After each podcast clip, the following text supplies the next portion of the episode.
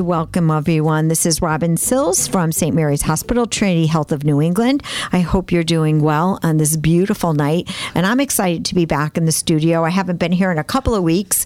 Um, we have um, program had to run tapes on due to scheduling, and so I apologize. But hopefully, you enjoyed some of those tapes. Um, and we have um, been having a lot of conversation with this growing neurology team um, that we have at Trinity Health of New England, and we thought we'd continue that conversation with um, one of our uh, neurologists, and who happens to be an incredible neurologist. She is actually Dr. Mary Bailey, who um, is a Trinity Health of New England Regional Medical Director of Rehabilitation and Multiple Sclerosis, Sclerosis and Fellowship Director for the Mandell MS Center. She also serves as the Medical Director for the Institute of Rehabilitation Medicine and Chair of our Rehabilitation Medicine at Quinnipiac University.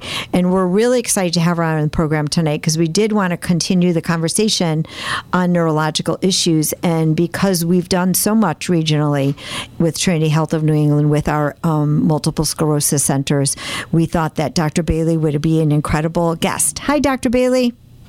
Hi, thank you for having me. Oh, thank you so much for taking the time on this beautiful night to uh, spend time with us to uh, talk more about our multiple sclerosis program and yourself and all the great things that are happening. So we're really excited to have you tonight. So welcome. Thank you. So you know the, your your pedigree here on what you've done is so incredible, especially being a woman in the field of neurology. And so, uh, you know, I mentioned, you know, I introduced you rather as our regional director of rehabilitation and multiple sclerosis and our fellowship director for the Mandell Center. So, what does all that mean? Maybe you can s- explain your role to us a bit. Sure, yes. So um, I was very happy to take on this regional role. And what I do is I really oversee the operations of our three Mandell multiple sclerosis centers. So we have one located in Hartford, um, one located in Waterbury, Connecticut, and one in Springfield, Massachusetts. And our Mandell centers um, are really focused on giving comprehensive care to the multiple sclerosis patients. So not only can patients go there to get their MS care from a neurologist, but also they can have all of their symptoms and MS related needs met at the center. So we have, um, in addition to our neurologists, we have an infusion center where they can have their treatments. We have physiatrists to deal with some of their symptoms, urologists to help with their bladder symptoms, social workers, um, and we have um, therapists for their rehabilitation needs, um, which is physical therapy, occupational therapy, and speech therapy. And the list goes on and on. Um, so we really like to sort of think of it as one stop shopping for mm. our patients. And it, it's so important to have everybody under one roof, I think, for these patients because, you know, and I will talk more about um, the effects of MS on, on an individual, but, you know, mobility for some of these individuals can be difficult and being able to get everything in one place where you're comfortable with the care, I'm sure, is huge part of the healing process. Absolutely. And I think it also allows us to work as a team of providers so that we all can communicate with each other best about our our patients and really provide them with the best care. So the heart, our, the center in Hartford was our first um, to open was the first to open up, and, and it was well before I believe we actually became regional as hospitals. The Mandell Center has been in existence. Yes, that's correct. So it was the first one to open up, and it was um, over 10 years ago at this point. And wow. It was, and it was the idea of um, Joyce and Andrew um, Mandell. Um, and Andrew Mandell actually has multiple sclerosis and wanted to have a place where he could get all of his MS care needs met. And so they very generously made um, a donation to create this kind of center. Um, and that's how the Mandell MS centers were born. And, and from there, everything just began to grow. Yeah, it's um, incredible. And we, it's incredible yeah, to see it grow. Yeah, and it has expanded into other communities, and this model of comprehensive care. Has really become um, something that other um, locations and other centers have tried to replicate as well throughout the country.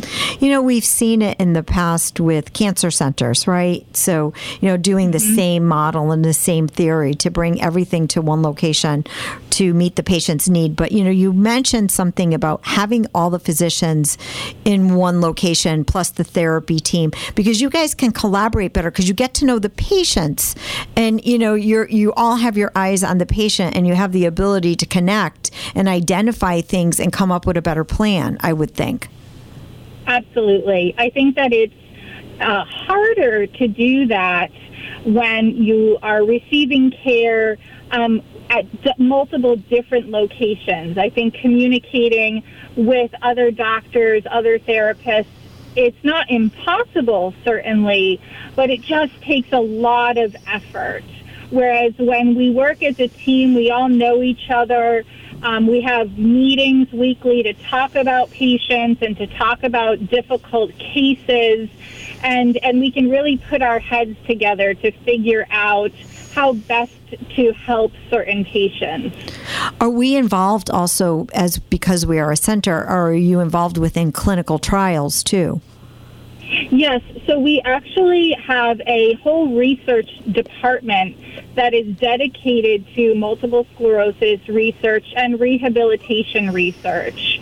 And we are also very lucky to um, have uh, academic involvement with Quinnipiac University School of Medicine. Wow. And we have a relationship with um, Oxford School of Medicine in the United Kingdom as well.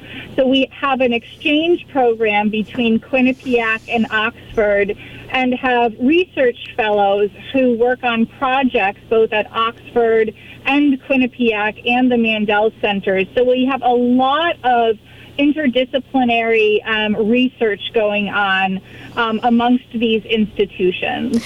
You know, I'm going to speak a little bit academically now because you just, you know, highlighted two incredible universities, of course, right here in Connecticut, now connected to Oxford in the United Kingdom. And, you know, so many young people leave our state to go seek um, training such within the medical field in, in other states or other areas, other arenas. We have so many resources right here in Connecticut, and Quinnipiac is one of those. Yes, absolutely. I um, have considered it one of the most fun parts of my job to um, get back into academics and and and teach medical students, teach um, in this research capacity. Wow. And um, I think that it's a wonderful medical school, and um, I would highly recommend it for anyone interested in going into medicine. Yeah, that's it's incredible. I, I know uh, quite a few individuals that have chosen different branches of um, healthcare um, field, and Quinnipiac offers so much. So it's definitely Absolutely. an amazing jewel that we have in Connecticut. So you know, when you look to regionalize something such as this and, and bring it across um, our hospital system, what are some of the priorities for you as the medical director? Uh, great question. I think one of my biggest priorities is standardization of care mm. at each center. So I want to ensure that if a patient is going to Hartford, that they're receiving the same care as if they are going to Waterbury and Springfield, and that they have the same services available. So that, um, you know, I think that it's very important this day and age that where you go for your MS care uh, doesn't necessarily dictate the type of MS care you get. We want it always to be the highest level of care. And uh, what I mean by that is there are so many different medications right now for MS to choose from.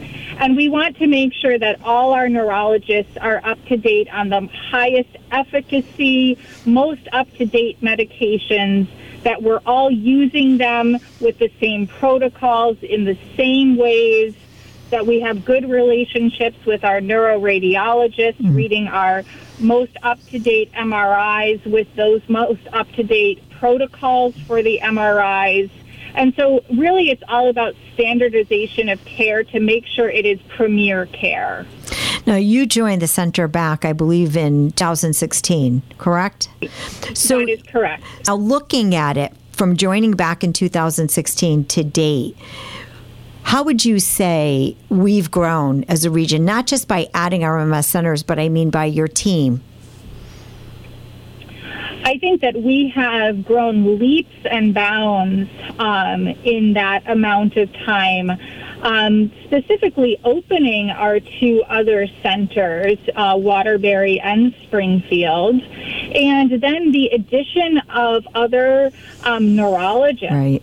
So we have this summer starting um, two new fellowship trained neurologists. Um, uh, and that is very exciting. So, um, Dr. Ashmani Mahatu will be starting um, and splitting her time between our Waterbury and Hartford Center. And she has uh, just finished her MS fellowship at Beth Israel in wow. Boston. And we have Dr. Heba El Husseini, uh, who will be working in the Springfield Center, and she just finished her fellowship at Yale. So we not only have physically grown with our different centers, but we have um, grown in regards to premier staff. And with and I just gave you an example of two of these wonderful people who have joined us, but there are so many others at all different levels in regards to nursing, therapists, social workers. Um, and I could go on and on. And that's that's the thing. I think that the team is incredible, and I think for us um, as a as a hospital system to be able to recruit that level now is exciting for us. I agree. And so keep them in Connecticut, so so we don't so we don't lose them, right? Which is great. So I'd like to maybe now look at MS itself and talk a sure. little bit more about MS because it's definitely the key to our conversation tonight. And let's talk about what MS actually is, if you don't mind. Sure. So, multiple sclerosis is an autoimmune disease, meaning that it's your body's own immune system that's attacking itself. And so, many people with MS um, think that it is uh, means that your uh, immune system is underactive and that you're susceptible to infection. When in, in fact it's the opposite. So when you have MS, your immune system is overactive, but it's overactive in a dysfunctional way, and that's why it's attacking itself. Mm. And what it exactly attacks is the fatty protective coating around the nerves called myelin. And when that happens, it causes a disruption of the signaling down the nerves, and that leads to specific symptoms that our patients feel, such as numbness or tingling, loss of vision in one eye, weakness in an arm or a leg, and the list of symptoms, you know, is quite variable, hmm. but that's overall what MS is. So when when something when someone ex, uh, when would someone be caused to get treatment or get themselves diagnosed I should say like what what usually brings someone forward to get themselves diagnosed Sure I think that that's a great question because a lot of the symptoms that I described are also symptoms that overlap with many other neurologic diseases.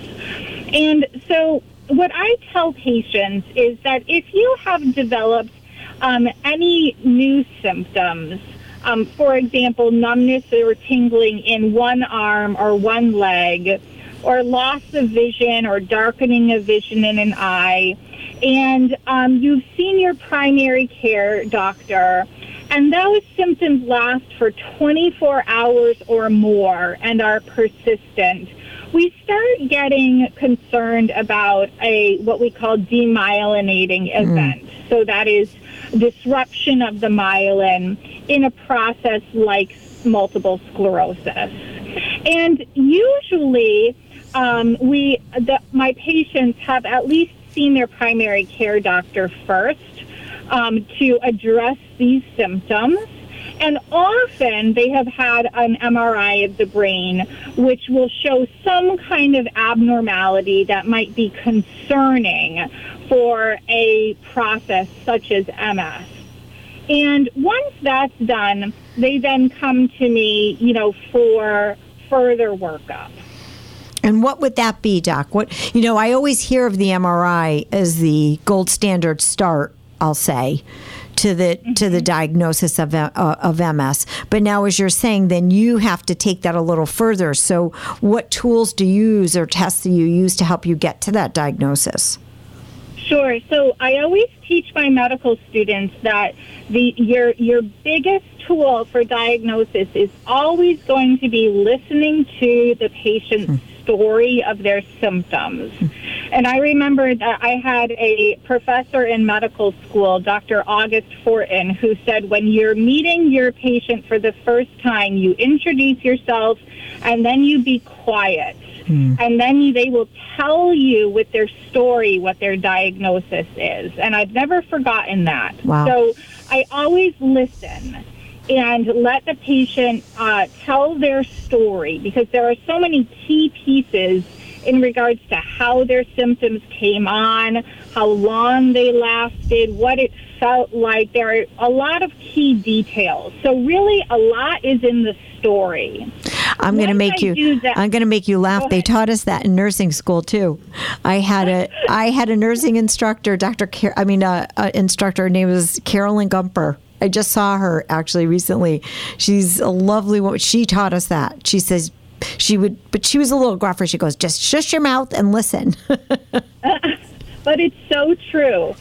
And um, so after I get a really good detailed history, um, I'll do an examination, and then I really need to look for data that mm. helps me better understand what's going on.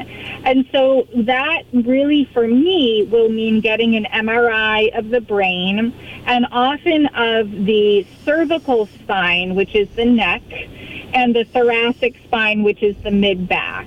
Now, what are you um, looking for there? So when so I think of the spinal cord really as just a tail that hangs off of the brain. Mm. And so in MS we're looking for these spots in the white matter on the brain. And some people refer to them as lesions, some as plaques or scars. They all mean the same thing. And I'm looking for those same spots on the spinal cord. Okay. And that will help me figure out if there are spots on the brain, are there similar spots on the spinal cord? And I'm also going to check some blood work okay. um, to help me look for things that might be what we call MS mimickers, things that aren't necessarily MS but could be causing your symptoms. So, will these lesions tell you also where the person is in their MS, where they are, what stage they're at? Sometimes they will, um, but n- most of the time, no. The only way that we can really um, put a time stamp on how long somebody has had MS is if they have had an MRI um, in the past mm. That we can go back and compare to. And then we can say, well, you know, five years ago, for example, when you had this MRI for a different reason, you did not have these spots. And so we could say that sometime within the last five years, this developed. But otherwise, it's quite difficult to put a time stamp on it. You know, I'm sure when you meet with patients, you know, they, they hear MS and they're like, what did I do to get this? How do I, how did right. I get MS? What is that conversation like for you? And what do you say? Oh, so I tell them that unfortunately we all like to control things in our lives, but we don't have that much control. So nobody does anything to get MS. Um, and it just happens. But there are certain risk factors that we know about. So MS it being an autoimmune disease, we know that certain people are genetically susceptible to autoimmune diseases. And so often we will see autoimmune diseases running in families. And so I will ask patients about uh, their family history and if they have anyone with MS, but I will also ask them if they have any blood relatives with lupus, type 1 diabetes, or rheumatoid arthritis.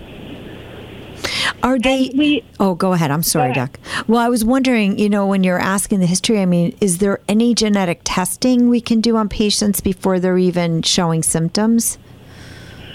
So we do know about the genetics okay. of MS, but we don't advise um, people to have early genetic testing mm. without symptoms um, because we always think about what would we do with that test result clinically. And really, we wouldn't do anything. So that's why we also don't advise, for example, um, siblings of MS patients to have MRIs if they don't have any symptoms. Because at this point in time, at least, we wouldn't do anything with those findings per se. So it's really all about learning do you have any symptoms that need further workup? And then once you've diagnosed the patient, is there is MS just MS or are there different types of MS? There are um, different types of MS. And the way we differentiate those different types of MS is through the story of the symptoms um, that the patient tells us. So the most common type of MS is called relapsing remitting MS, which is where uh, symptoms will come on, they will stay for a while, and then they will typically um, improve. Um, there is a uh, less common type of MS called primary progressive MS.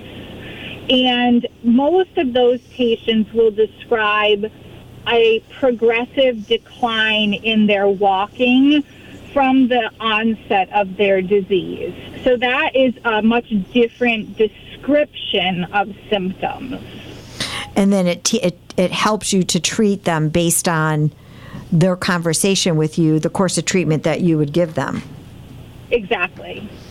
Now, we're going down that road of treatment. So, I, am so sure that you know you've been doing this, you know, for a while. That you've seen such a change in the type of treatments there are for MS. Can we talk a little bit about that? Absolutely. So um, it is has been quite a journey in regards to seeing how the MS treatments have evolved. And um, really, um, since I was, you know, a medical student and into my residency and fellowship, the world of treatments has exploded. And it's not just that we have a variety of treatments, but their effectiveness has hmm. now become so strong that it has really changed the course of what MS can be like for patients. So when we start patients on one of these very highly effective treatments early in the course of their disease, it really can change how they do over the course of their life. And what dictates what a patient, a course of treatment they have? Is it the type of MS they have? Is it their symptoms that dictate it? Um, what what factors come into play as you pick a treatment?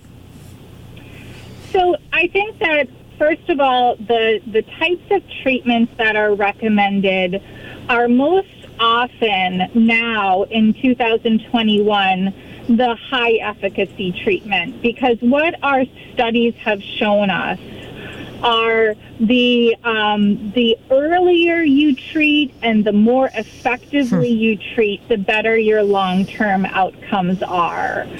So the um, I would say that most MS neurologists are using the higher efficacy treatments um, very early or if you're you have a patient who comes to you and is not already on one of them you have a discussion about switching them to one. Um, so that's generally how we're deciding on treatment options. And then a lot of it is left up to a conversation between the patient and the provider on what they feel fits in with their life the best and what they're most comfortable with. Patients that are getting some of these medications, and I'm, and I'm thinking that the ones you're describing are mostly the ones that we give via infusion. Am I correct in that? I would. Some of them are infusions. Um, one of them that I'm thinking of is an oral medication. Okay. But yes, most of them are infusions. And how often usually is that treatment given or is it given based on the exacerbation of the person's symptoms meaning the progression i guess? Right. So um, actually so we don't we don't treat patients based on exacerbations or okay. flare-ups because our expectation is if a patient is on a treatment that is working, they should not have any exacerbations or flares, and they should have no new lesions on their MRI. So we have very high expectations and standards of our medications. Um, and so the treatments typically are either once a month um, infusions, um, and they don't take very long, or once every six months. And those are the ones I use commonly. Uh, but certainly there are other medications to choose from. And I always say there's always a right medication for each patient. It's not one size fits all. You know, when people are diagnosed with MS, I think everyone saw as, you know, there's no hope. So, you know, what we're describing here is something that with these new medications that are out there, people are living with MS and living normal, more normal lives, correct?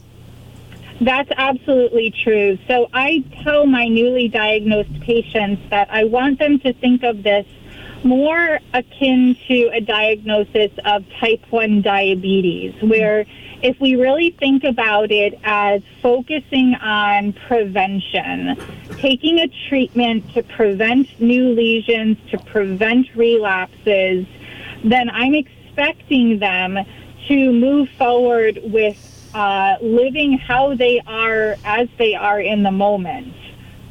And if I find that they're changing, mm. then that means their treatment isn't working well enough. And I will have a conversation with them about finding a treatment that is going to work better when you talk about living with MS, it's not just the medication. What are some of the other tools that we use, the disciplines? We talked a bit about the therapies that you have there.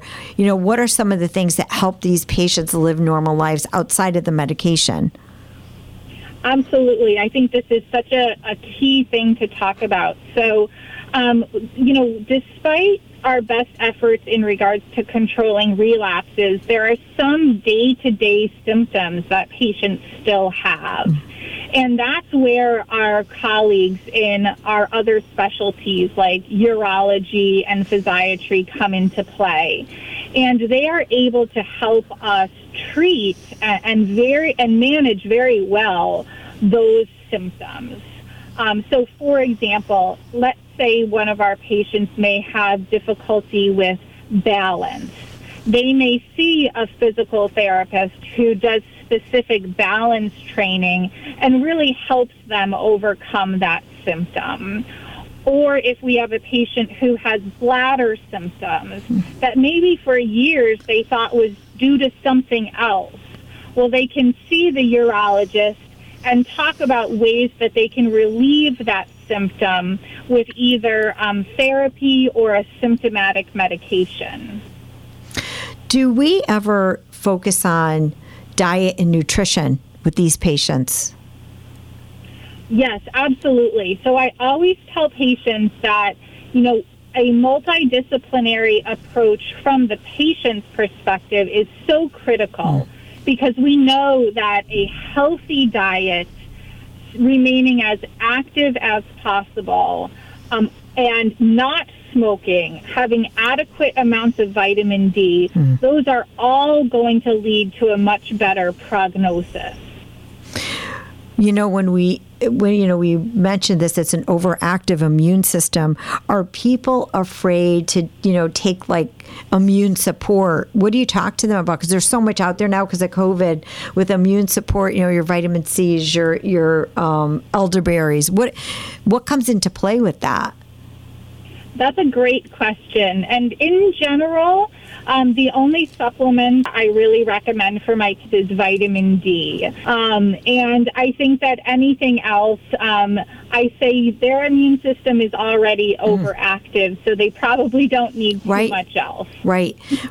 How about exercise for these patients? I'm sure that you know, trying to get them to stay as active as they possibly can within their means is super important. And does it help with keeping their mobility in check?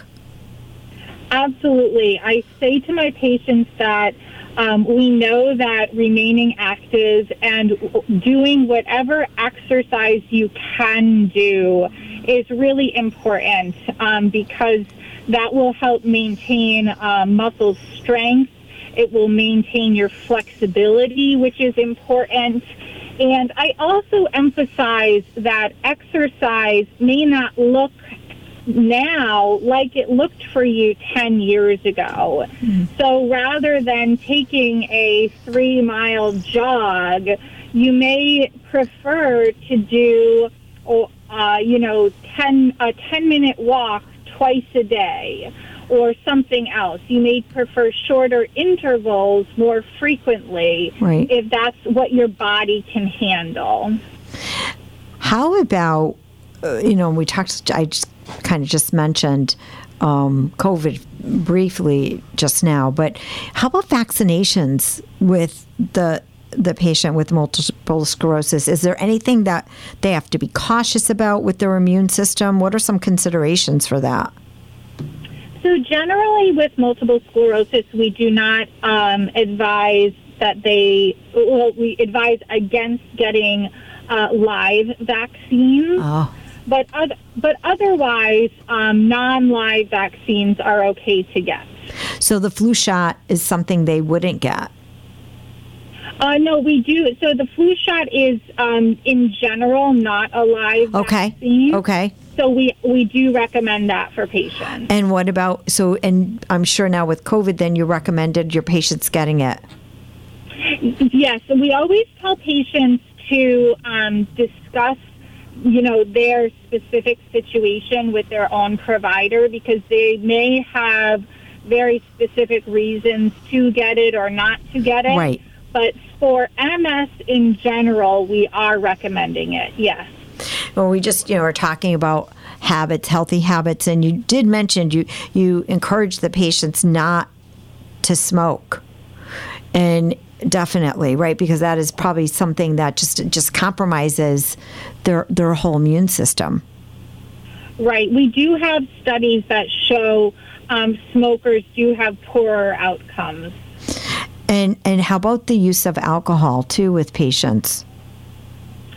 Um, so, in general, we don't have specific correlations with alcohol use. Um, so we hmm. just rec- have regular um, helpful recommendations right. in regards to alcohol. So use. they could have their glass of wine at night. Yes. our re- regular healthful recommendation. Absolutely. So, you know, and so the glass of wine leads me to women's health a bit because all of us ladies need our little glass of wine at night. But when we talk about the prevalence of MS. You and I talked a little bit earlier today, and that, you know, we definitely, studies do show more men than women will develop MS. And why is that? So it's um, it's more women than men. Actually. I meant to say women than. men. Thank you for correcting me. Thank you. No problem. so uh, and so there's many different um, thoughts about why that may be. Um, and, and it seems to be that um, autoimmunity is more prevalent in women. Hmm. Um, and, and one theory Um, it has to do, um, you know, with hormonally driven um, issues. Um, and w- one of the things that's happening is that it used to be a smaller ratio, and the ratio is now growing, and it's close to a three to one ratio of females to males. And one thought may be um, that uh, it has to do with family size. So, um, pregnancy is a protective time for MS. And as you know, many, many years ago, family sizes were much bigger. And so women would spend a much greater proportion of their life being pregnant, huh. which was more protective. Right. And now that family size has decreased and women are spending less of their lives being pregnant and having less of that protective time, that may be playing a role in why we're seeing that ratio widen even more. That's interesting. You know, I, I worked a lot with our breast surgeons um, many moons ago, and when we look at breast cancer, that was also one of the risk factors women with no children or very small um, size, you know, very small amount of children because they don't have that mm-hmm. protection. Right. So it seems it seems to follow that seems to be be true. Now, how about do, if a woman becomes pregnant after she delivers? Can that exacerbate someone that maybe didn't know they had MS? So the first three months in the postpartum period uh, are an at-risk time for relapse. Hmm. So if a uh, woman was going to be susceptible to developing MS, then that would be a, an at-risk time. I, it's and the reason I ask is I actually knew two colleagues that this happened to. So, wow. yeah, I knew two colleagues that this happened to where they, um, right after they delivered, they started experiencing symptoms when they didn't have symptoms, and then they were diagnosed. So I, I wanted to see if, mm-hmm. you know, if we could expand on that. But it's really interesting because I think that, you know, women don't realize that and they may have had symptoms before but you know we're so focused on the pregnancy or or becoming pregnant that you know they they didn't realize that they potentially could have MS right. Do you see how is it to treat these women these young women and and what's the age group that you see? Well, so in regards to the age uh, of MS diagnoses, it's quite vast. So um, I would say that the, the general age group of people that I see is between 20 and uh, 60.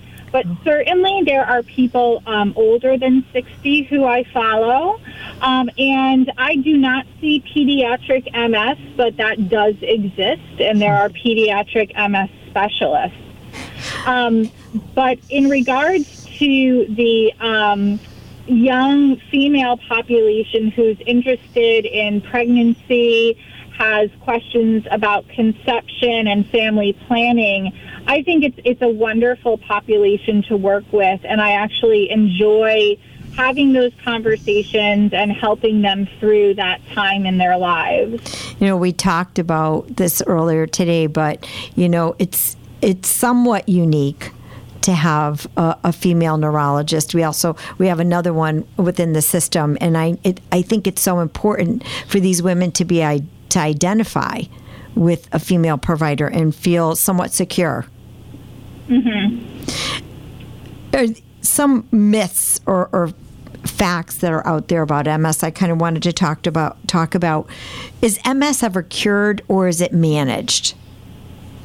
So MS is never cured, but we can very, very much manage it um, to the point where uh, we feel that if it is properly managed to the biggest extent, we expect there to be no relapses, no lesions on MRI, and no disability progression. Wow. And the, the the term that we use in the MS world for that is NEDA which is no evidence of disease activity. So people can get diagnosed with MS in, in our current state in, in time and live normal lives to the best of their ability um, and, and expect to live a long life. Yes.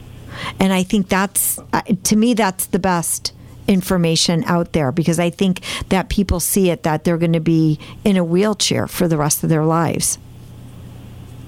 Yes, I think that, you know, it's, I tell newly diagnosed patients that it is a, a difficult time to be diagnosed with MS because um, there are not many people who have experienced this new hmm.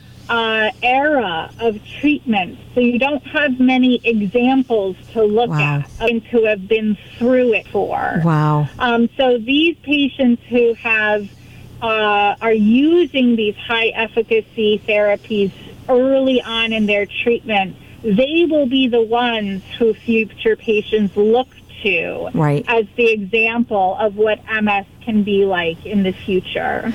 And that's so huge. That's so huge to be able to see 20, 30 years from now someone that was diagnosed and is living pretty much a, a, a full life as they possibly can. Right.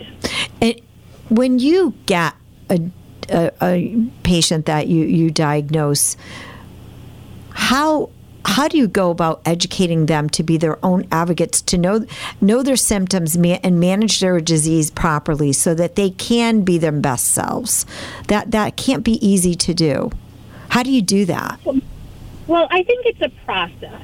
And so typically what i do is i meet with them on a more frequent basis early in our relationship and I make sure that I take time to answer their questions and really learn their symptoms.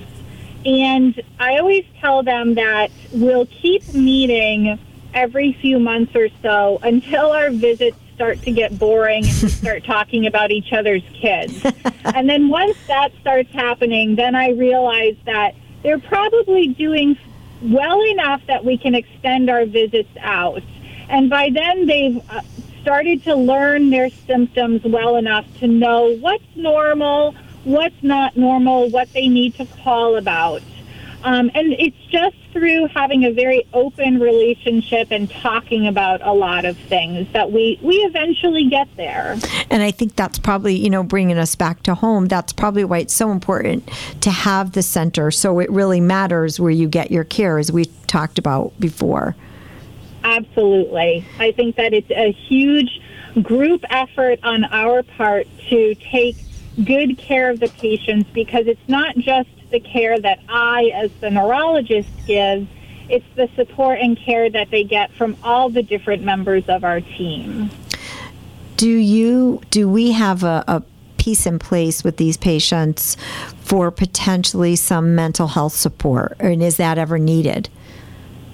Absolutely. So anxiety and depression is is uh, is a very um, highly comorbid symptom um, and comorbid diagnosis with multiple sclerosis because it is an intrinsic symptom of the disease. Huh. So I tell patients that it's just like numbness and tingling. So it's intrinsic to the disease process. So we are always on the lookout for this in our patients. And we have um, behavioral health, psychiatry, psychologists, social workers who we work very closely with. That and uh, when a patient comes in more frequently, especially in the beginning, you're going to recognize those changes too. Right do we treat them with medications? There are medications that usually help them, the standard type of medications that we would give anyone with anxiety or depression. Yes, we do. And studies have shown that really treatment with talk therapy and med- medication combined really work the best. And that's no different in an MS patient. Do we, do, or do you see help for these patients too with support groups? Absolutely. I think support groups can be very helpful. And I think that um, it, it really is dependent on the patient and dependent on the timeline in the patient's diagnosis and disease course. So some patients may not be ready for that early on in their diagnosis, um, but may find it, you know, really helpful later on. Others are different. As you're working with these patients and we're you're developing a course of treatment for them and we pick the medication and you pick the course of treatment that they're going to have what are some with these newer style with these newer treatments what are some of the side effects that come with these? And um, are they things we can manage? Some of the um, treatments uh, they have similar side effects in the sense that we have to monitor blood work periodically um, but I tell patients that one important thing about all our treatments is that um, when you are on the right treatment, you should not feel like you're on a treatment at all. Huh. So if you're having day to day side effects, then it's not the right treatment for you because we don't want you to feel worse on a medication than if you weren't on one. So um, I think that's really a, a, an important take home message. And then each different medication has its own list of potential side effects that when we talk about them, we review in significant detail. That's so important to what you just said. And it made me think back to a few individuals I know that have had undergone treatment. They usually feel pretty great after their treatment. Right. They usually feel like they can run a marathon, which I always found really interesting. and do you see that? You know, I I think that I suspect you're referring to patients maybe who were treated with steroids. Probably steroids first, right? and, and certainly, you know, there are some patients who definitely react that way to steroids. But what I tell patients is that with our MS treatments, you sh- if they're working, you really shouldn't feel anything at all. Right. Um, so you know you shouldn't feel highs, you shouldn't feel lows. Um, you should just sort of receive the treatment, um, and that's it, and go about your life.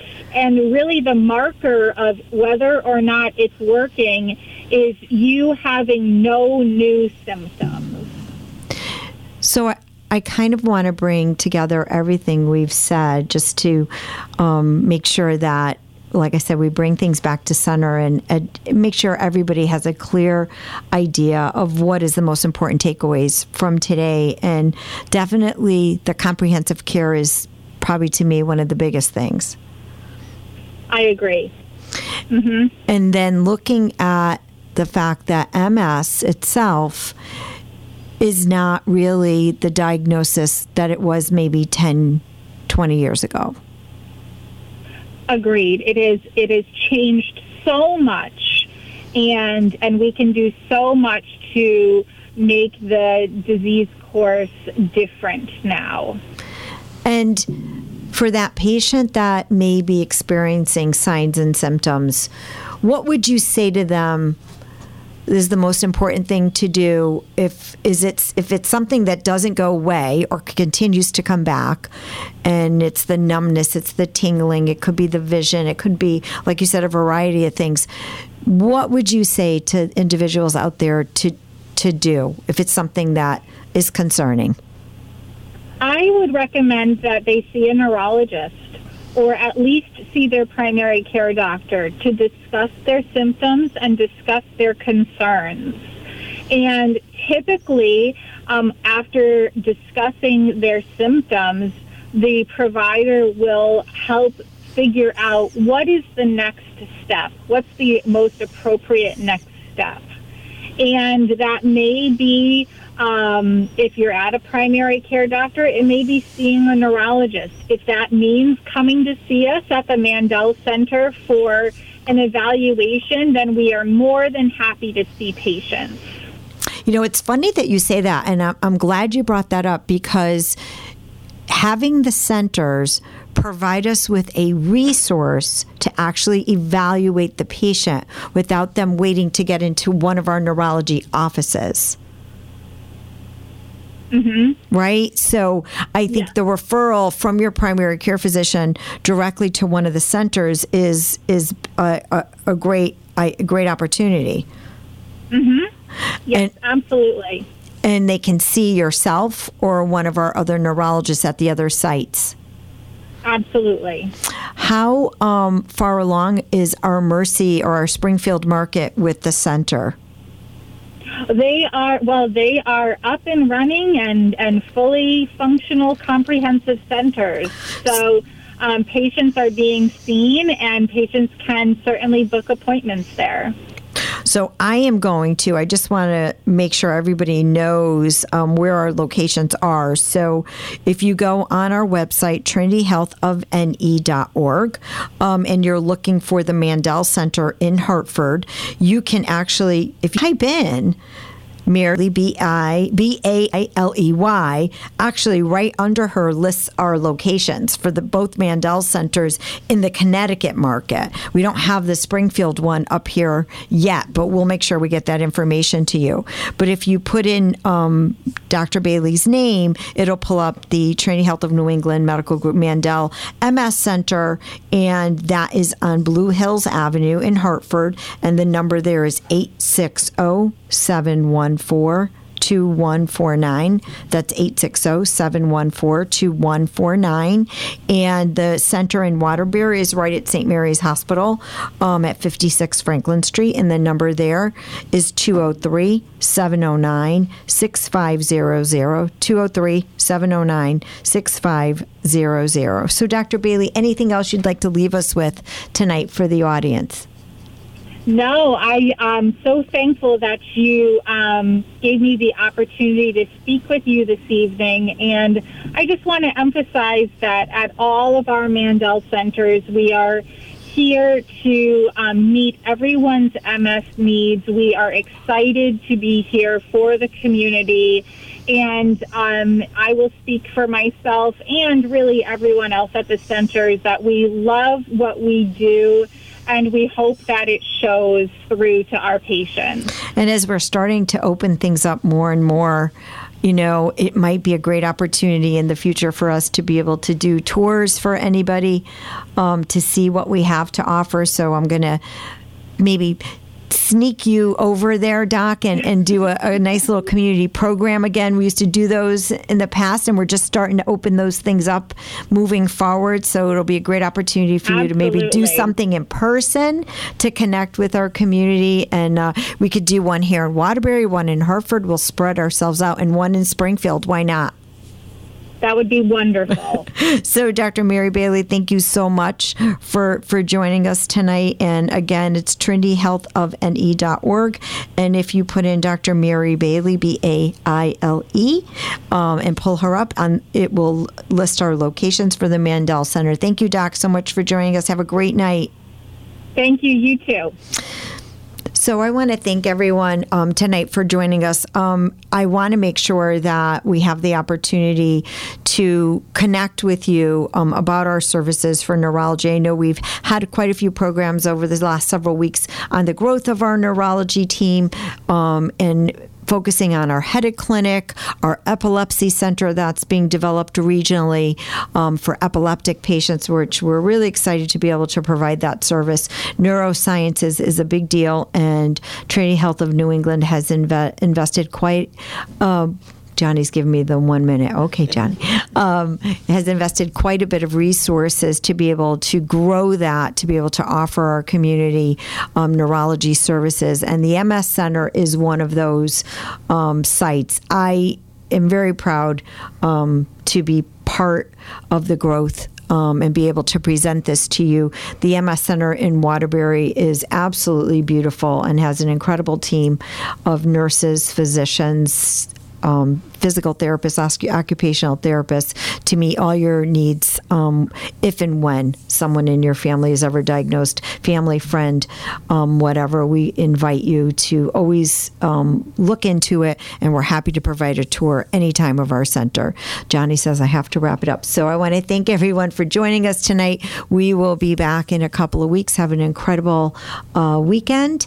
Um, I think the weather is going to be great, and I'm going on vacation for a week, Johnny. So looking forward to it. Robin Sills, Trinity Health of New England. Have a great night.